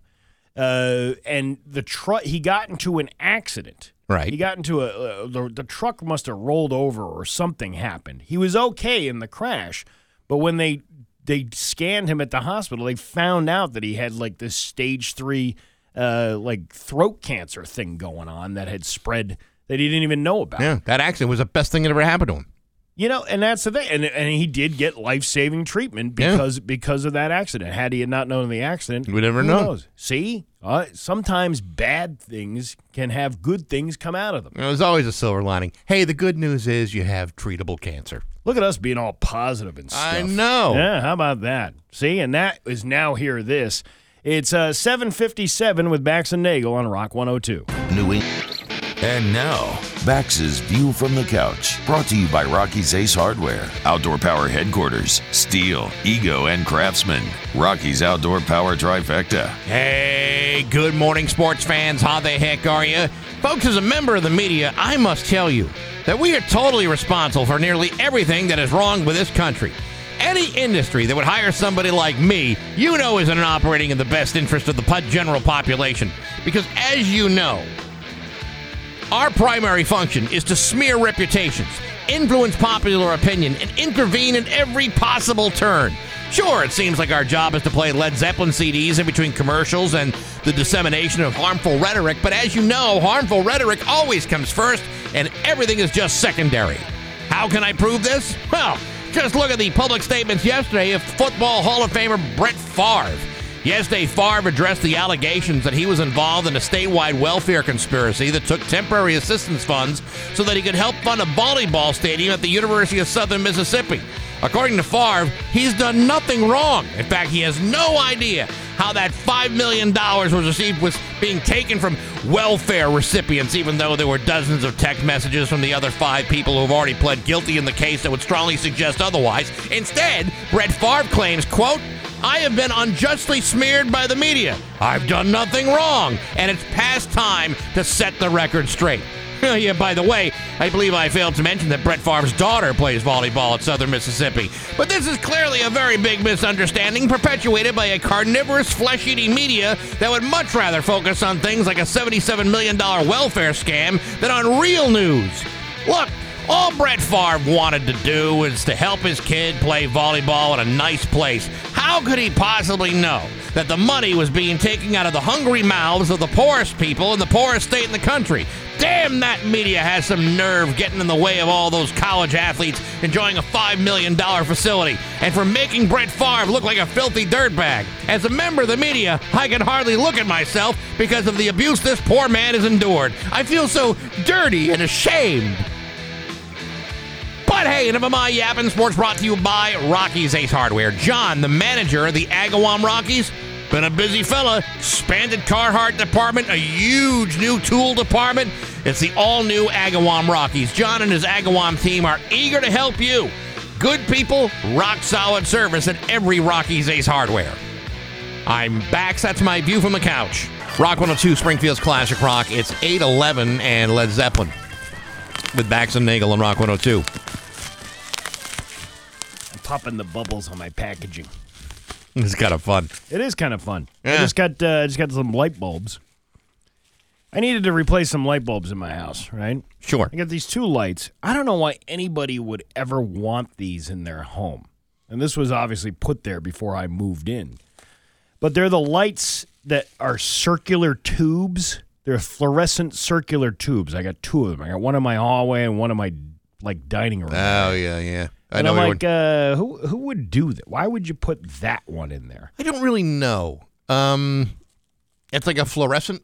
Oh, it's not just the fluorescent backs. It's a Ciata FCL 30 or 50K fluorescent T9 Circle Line ceiling light bulb, a two pack, by yeah, the way. Right. No, that, that's what I was going to ask you, uh, specifically that. Yeah, well, it makes the T8 look like a Christmas I, I light. know. It's like a, like a, like a single watt bulb. I, I hate these things. Yeah, but you know, sometimes it's either that or change the entire fixture, and frankly, changing the bulb is a whole lot less work. Well, I mean, if I had the time to go out and buy light fixtures, I might, but I don't have the time for that. And then I have to order Amazon stuff here because it takes like eight days to get to my house if I order it from my house. That's why I have everything ordered. Uh, everything I order is usually delivered here. I watch the Amazon truck drive by my house to go deliver things to the post office where I then have to go pick it up. See, that's inconvenient. It's very inconvenient. I don't know why you you I live closer to the Amazon facility than this workplace is to the Amazon Yeah. facility, yet I get things faster here than I would if I ordered it, you know. I'll never understand that. So this weekend, I'm uh, sorry to poo poo on your story. No, you're not poo pooing on anything, and, and please keep your poo poo to yourself. All right, if it's okay with you. Uh, this weekend, I got all kinds of big plans. Uh, we're going up. Uh, we're going up north to uh, to Vermont. Uh, this is the weekend we shut it all down. Alaska. No, Vermont. Uh-huh. And uh, this is the weekend that uh, you know when you when you get involved in uh, RV life Yeah. like I do, you know this is this is like the saddest weekend of the year because you know you love going up there, you like hanging out in the RV, chilling, relaxing, getting away from all the all the, uh, the Chill, chillaxin. Sure, yeah, there's that too. But you know, you like to get away from all the rigmarole of everyday workaday uh, stuff. Well, anyway, so this is the weekend we're going to go up there, and it's gonna, it's all going to come down. Now, there's a, there's a couple of things that need to be done. What are you going to blow it up? No, uh, we're not going to blow it up. We, we will, uh, we will unplug it. we will uh, detach it from the well. Uh, but more importantly, we will, uh, we will protect the pipes with uh, environmentally safe antifreeze and run that through uh, right. through the systems. And then once we are done with that, we will then empty out the septic tank for the final time. Oh, how many times have you done this now? Once. And it's getting kind of full. My mother emptied a septic tank once. Once. So, if you recall, a few months ago, uh, after uh, after calling every possible uh, septic company in the uh, in the entire southern Vermont and northern Massachusetts area, Right. no one was willing to go up this mountain and uh, clear out my septic tank like they did the year before. Something happened. Everybody backed out of that business. Probably uh, nobody to work for them. Could be. All I know is it left me having to do it myself. And not being a particularly handy guy, I wasn't looking forward to removing sewage from uh, my RV and putting it into a mobile tank. Okay? Yeah. But I did it. Watched a bunch of uh, YouTube videos, felt confident. We went up there and we got it done. Borrowed a borrowed a trailer from a friend of ours lives down the street and their Range Rover because why not? And uh, drove it to a place that allows you to dump raw sewage. It was a uh, it was a A excuse me. magical place. it was a magical place. It's a it's a it's a, a campground that has a sewage uh, tank underneath the ground. And an Applebee's right next to it. Oddly enough, yes. Oh, how do you think they fill that pit every day? Who's filling who? That's Right, what I want right, to know. right. So I'm uh, I am prepared to do it now. A, a, a- a friend of ours is uh, joining us because uh, she, well she owns the land. Yeah. And uh, you know she wants to inspect the well, and she's she's an incredibly handy woman, which is wonderful because you know last year at this time I wasn't feeling that great. Uh, My knees were all blowed up and everything, and so I did not participate in the winterization of the RV last year. Yeah. It was our friend and my wife, and they dealt with it because I could, I could barely walk. This is like uh, you know, Oh, before, that's right. Yeah, you were I was crippled. I was crippled. I was having a real hard time. Anyway, uh, so I did not participate, and they got it done. This year, I'm going to go up because I feel like you know what? Uh, I'm still not great. I'm slightly better, but I really should be involved in this process. And I'm the only expert in the septic removal process. Right, you're the guy now. I'm the guy. You're the poo guy. I am Captain Poo. I'm the Yeah. potentate of poo removal. Yeah. that's what I am. So I'm uh, I'm all ready to do this. I'm ready to go. And but once it's done, there's a uh, there's a sadness. There's a there's a miss. I don't know if it's ever not to say a misgiving, but there's a there's almost like you're saying goodbye to a friend for a few months, and you know you won't see him again. But I gotta tell you, I feel so confident in uh, in this septic tank uh, situation Yeah. that I'm almost thinking if this radio thing doesn't work out, let's say this thing falls flat on its face, and that's always a possibility. Maybe septic removal would be my next career. I mean, I've done it once. How tough could it be to like clean out a septic tank in someone's backyard? How, could- how tough could that be? We could have a, a whole uh you could have a whole company. Yeah. Bax's poo from the couch. You know, I knew a friend of mine in high school. His uh, his family had uh, owned a, a septic uh, Mhm. like, a, like a septic company, the the Kroom Brothers Sanitation. Ooh, let me tell you something. You know, for all the jokes that we made about uh, about that kid's family, one of the most successful families in the entire town was the Kroom Brothers Sanitation family. Yeah. Because everybody in my town, every Rehoboth, had a septic tank, and they were the only game in town. And they're the only ones that listen. You're going to make a lot of money doing things that nobody else wants to and do. nobody wanted to clean out a septic tank, Right. Because it's disgusting. But really, what's more disgusting? Uh, taking a, a gigantic hose and cleaning out a septic tank, or rolling around naked and all that money at the end of the year I think from all those septic tanks Yeah. that you cleaned out over the last twelve months. rolling rolling around naked uh, you know, in a pile of money is sounds much more uh, desirable than Right? rolling around in the pile of poo. Am I right? Yeah, yeah, yeah. See what I'm getting at? Yeah, you don't. You, you know, you, you, if your if your daily lifestyle makes it look like you're at Woodstock '99 every day, Yeah, we are like That's- the bathroom facilities. and There's no trash receptacles. we can make. I, I'm telling you, do you not like the name that I just gave it? Bax's poo from the couch. I like it. Yeah, I think it. I think it stands for something. That's- Again, if this thing, you know, and and and really, I mean, we're kind of like on a tightrope as it is. But if this thing falls apart, yeah. I'm going to have to look for another uh, another line of work. We're number one in the number two business. That's it's Yeah. so true. It's so true. That I would like to squeeze as much out of you know public sanitation as I can possibly get my hands around. You remember that? Uh, I don't know if it was like. I don't think it was a local company. Uh, I think it might have been just an internet picture, but it was a septic company that was painted yellow. The the tank, and it was called the Stool Bus. It had.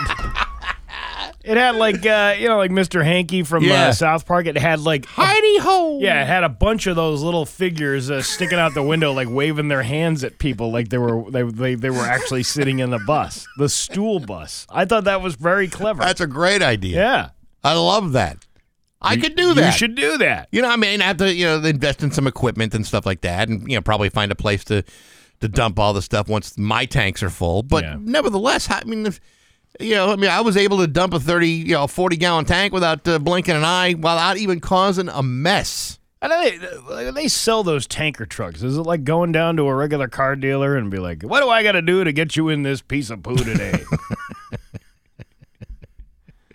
You know, how many, you know how many tanks this can handle? This is this is a twenty year. You could uh, let make this last twenty Yeah, years I'm- sucking out septic tanks. I'm gonna go to the dealer. We're gonna kick some tires and sniff some tanks. So are you are you confident though in this whole thing? Are I you- am. I am Yeah. confident. I don't think it's a particularly complicated process, which is good because that would be terrible. Right. But I feel like you know what? I'm I'm on to something, baby. I'm on to it. This is this is the way. This is the way things are gonna go. I think we might be off the air. Ah, so what? Who cares? Hey, let's start swearing. It's 822 with Bax and Nagel on Rock 102. Football seat. Rock 102 Springfield's Classic Rock. It's 829 and ZZ Top with Bax and Nagel on Rock 102. It's gonna be mostly sunny today with a high of 72. Tomorrow, not so nice, rainy with a high of 69. Giggity. It's 45 in downtown Springfield. Uh, tomorrow, Scott Zolak will be uh, joining us.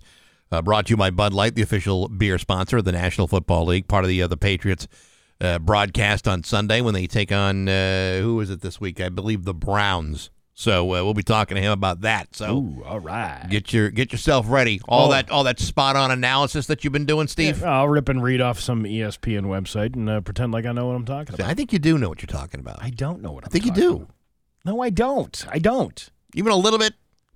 I know enough to watch a game and to say, "Oh yeah, well that was probably a mistake, or that didn't look good, or that like you know." I mean, it's not. That's really what this. All it is is uh, people coming up with better words than I can to say those things. It, that's all you need. That's it. That's You it. Yeah. Uh, w- when they fall down on the field, that's a tumble, right? Uh, Yes, right. That's that's it. And then, yeah. uh, and then, and then they play. Uh, I'll tumble for you, right? Yeah. Isn't that- what they do every time a, a tumble happens at a football game? Uh, yeah, that's a fumble. I never, the thing I never understood is that yellow line on the field. It's, it's not there when you actually go to the stadium. No, it's actually uh, superimposed by a computer. What? Yeah, I know. I know. That's why they have those guys with the chains and everything else. to- Everything I know to about- measure first down. First Every- down. Everything I thought I knew about football, I just know. You just blew me, blew my mind. Well, then you can ask uh, Scott Zolak about those kinds of questions. I I'm will sure he'd love to answer. 'em. I will ask Scott. News is next to Rock 102. Here's your Western Mass News from Just about 834. We're back some Nagel on Rock 102. It's time for news brought to you by Gary Rome Hyundai. Gary Rome will pay you more for your car, whether you trade it or not.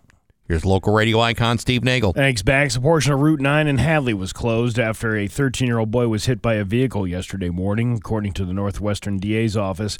At around 7:30 a.m., the boy was struck crossing a kind of crosswalk near Hampshire Juvenile Court. He was taken by ambulance to Baystate Medical Center in Springfield with serious injuries. Police are asking for the public's help with information about the driver of a white van that took off. The police believe the van may possibly be a 2004 Ford Econoline model with damage to its right front quarter and passenger side area. The van was traveling eastbound on Route 9 from Amherst before the collision. The driver and the van are unknown at this time. One person was arrested for a deadly pedestrian accident on Springfield Street in Chicopee on Saturday. Chicopee police were called to Springfield Street Saturday night for that accident. When they arrived, they found the victim had died from the accident. Had, he has been identified as 34-year-old Nicholas Weichel of Chicopee. According to the Hampden DA spokesperson Jim Leydon, an investigation revealed Weichel was walking to his car when he was hit by another vehicle driving in the wrong lane of traffic at speeds beyond 70 miles per hour. Speed limit on Springfield Street is 30 miles per hour.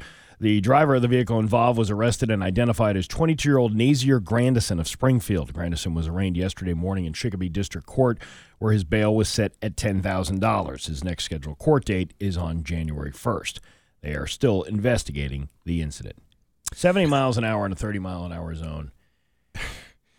And on that street Yeah. too, you got. I mean, because it, yeah, this happened right in front of the of the rumble seat, and you got so you got them and the pizza a pizza place on that one side of the street, and the other side of the street you got the liquor store, and you got on both sides of that street people parking on the street.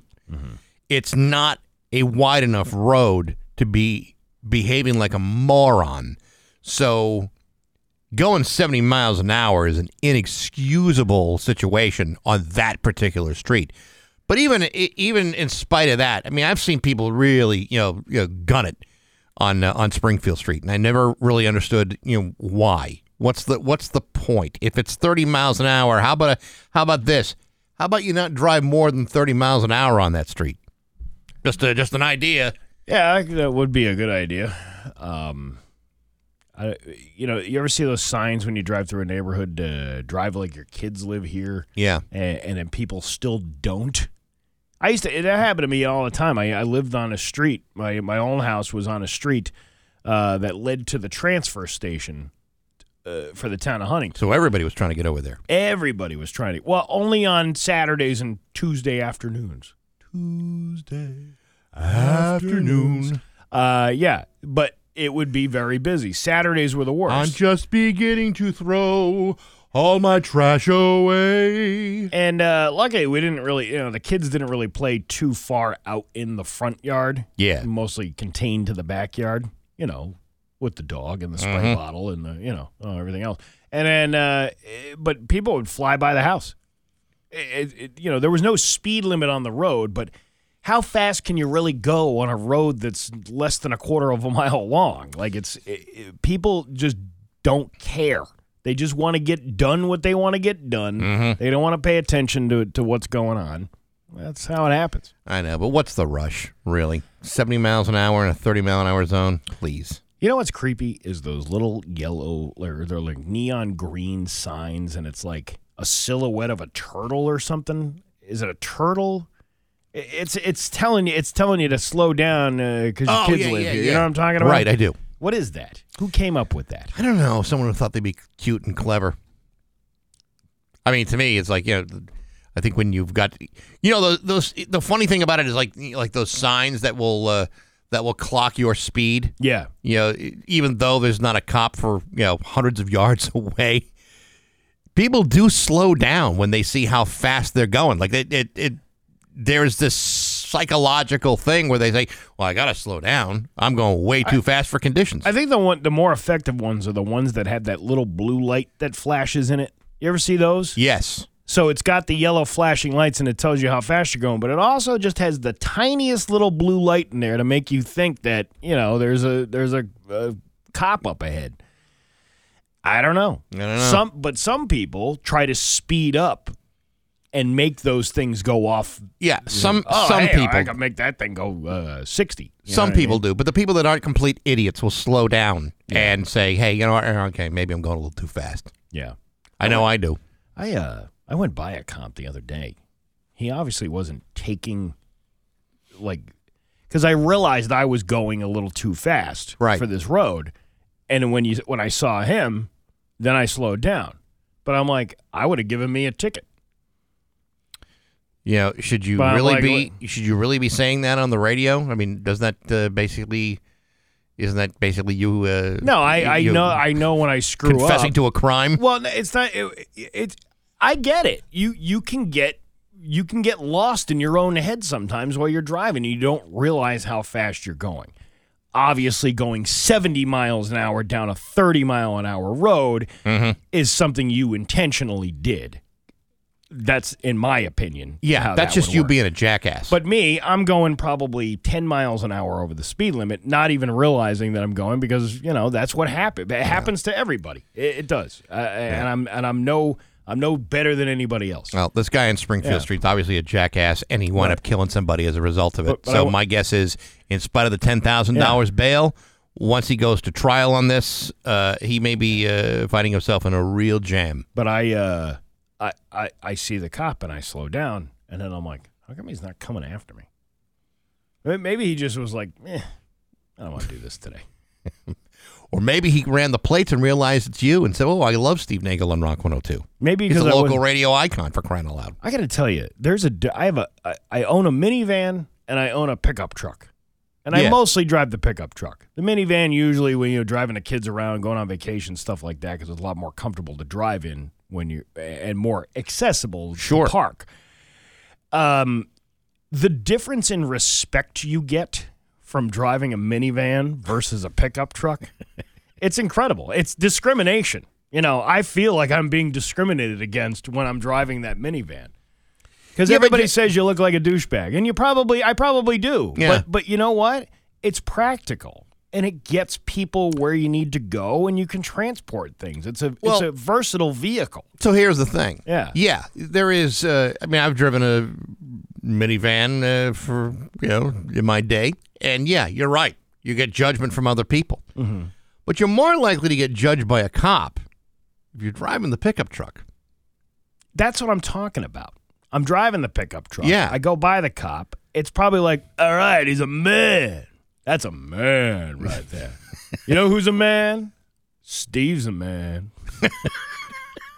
Bax is a man. That's right. Yeah, right. We're like two men. Two manly men. Um. So yeah, uh, you know, you you do get that Yeah. like little bit of respect for driving the pickup truck. Now, when you're in the perfect example, let's say you're in a line of traffic and you're you're in a minivan trying to get out. Sure. Nobody's gonna let you in. Maybe another person in a minivan, if you're lucky enough to come by, they'll be like, "Okay, go ahead," because you you and your little dress have been waiting there for quite a few minutes. You're in a pickup truck. Yeah. People stop and go, "Go ahead, go right ahead, sir. Yeah. Go right ahead." You know when I uh, when I bought my car, I uh, you know I was trading in like one SUV for another, and, I, and again because I've driven in minivans, I know exactly what you're talking about, Mm-hmm. the kind of scrutiny you get. I wanted to make sure the car I got didn't look too much like a minivan. Mm-hmm. Now it's a it's a Highlander, you know. Doesn't look too much like a minivan, but on a quick look, you say, "Is that a minivan?" No, it is not. That is a Highlander, and it kicks ass. Yeah. See. But like now, I used to drive a Honda Pilot. Now the new Honda Pilots look more like a minivan. Well, I don't want a, a, a car that looks like a minivan, so I'm off the Pilot now and on the Highlander. So I'm at the point now where I am never going to go back to a minivan. My kids are old, uh, are older. They're you know doing their own thing. They're you know they're, they they drive themselves now. I have no need for a minivan, and I will never have a need for a minivan. Now I'm at the point now where I'm thinking, well, do I need a pickup truck to get the kind of respect I deserve? yeah. I might just be. I You know- might. You might just be looking at a, at a at a truck driver. A truck driver. That's right. You wouldn't even know what to do with a truck. Well, yeah, I would. I would put my groceries in the back, and, And then uh, people would be borrowing it off you all the time. 'cause Oh, like, hey, no. you're not going to use that truck. I would be a selfish. You're going to get a Truck tonneau driver. cover for the back of it. I might You get a tonneau cover cover. all your camping stuff in there. Yeah, I might. Might get a I might get a cap too. I don't know. Or uh, you know, uh, yeah, as a single guy, uh, when I used to drive the van and you'd like pull up to an intersection, Mm-hmm.